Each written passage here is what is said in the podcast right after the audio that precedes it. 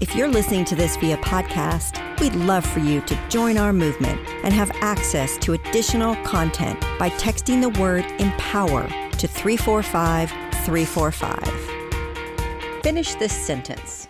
Someday I'm going to be the first person in the world to.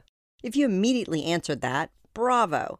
If you didn't, you're like most of us. That's a loaded question, like a question you need after a full pot of coffee. Most of us have big dreams when we're kids. Answering that question wouldn't be difficult for eight year old me, so why is it so hard now? We are afraid, not even just afraid of trying something great, but afraid of saying it out loud. Today, voice your dream. It can be attainable or fanciful. No one here is going to judge you for it. College graduate? Sure. Next Supreme Court Justice? Why not? We've talked about how venture capital firms almost always consist of men. In fact, of the top 100 venture capital firms, 92% of investment partners are in fact dudes. But who are said dudes? They're often highly educated, loaded, and white. That might explain why an enraging 0.2% of venture capital agreements are made with startups led by black women, which is not okay. Today's Woman to Watch, Marianne Zeman, has seen firsthand what it means to be a woman trying to secure startup funding when she and her team were doing the dreaded task many startups must complete, raise seed round, they were met with roadblock after roadblock. Fortunately for Marianne, investors believed in her now established company, How I Met My Dog. Marianne designed her company with her dog trainer after figuring out that pet owner compatibility matters a lot. A couple of decades ago, she went to a breeder and adopted a specific kind of dog she thought would be perfect and ended up with two. One, George, thrived on the city streets, while the other, Gracie, was fearful of just about everything. When Gracie passed, Marianne adopted a rescue from someone needing to rehome it. It was a perfect match.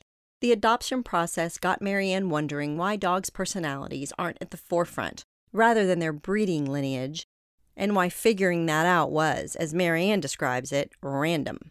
With experts in animal behavior as Marianne's co founders, How I Met My Dog matches the person looking for a dog based on their needs and the characteristics of dogs in rescues and shelters.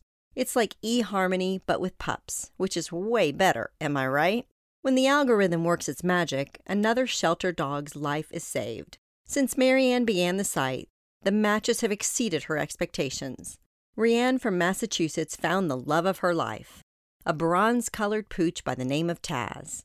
The Spen family fell for a gentle soul named Finn, and Lynn's pup Willow meshes perfectly with her other dog. These new families don't form successfully without hard work. As one of Marianne's co founders and chief dog expert, Jody Anderson, says, putting together the right team behind a startup is crucial. Hours are long and varied. By hiring on multi generational talent, How I Met My Dog has kept its approach diverse and relatable, with wisdom from both young and old. How I Met My Dog is a profit with purpose business, so it was important for the founders to look for investors that had a mission and not just any old investors. They were able to find them, and it goes to show you your dream can materialize with the help of like minded investors. If you work from home, it can get sort of lonely, and a dog may be just what you're looking for. Check out our six things you should consider before adopting your furry friend by clicking here, or if you're listening via podcast, head over to onthedotwoman.com. Here's a quote from a woman who will always be legendary Cher. Women have to harness their power. It's absolutely true. It's just learning not to take the first no. And if you can't go straight ahead, you go around the corner. Looking for more inspiration, advice, and direction? Check out our new interview podcast, On the Spot Available now on any of your favorite streaming services, including iTunes, Spotify, Google Play, or Amazon Alexa. You can also find it on our newly renovated website, onthedotwoman.com. I go in depth with some of our most intriguing on the dot women to watch. We are focused on your success, so let us know what you think by chatting with us at On the Dot Woman on Twitter, Instagram, and Facebook. We'd love to hear your voice.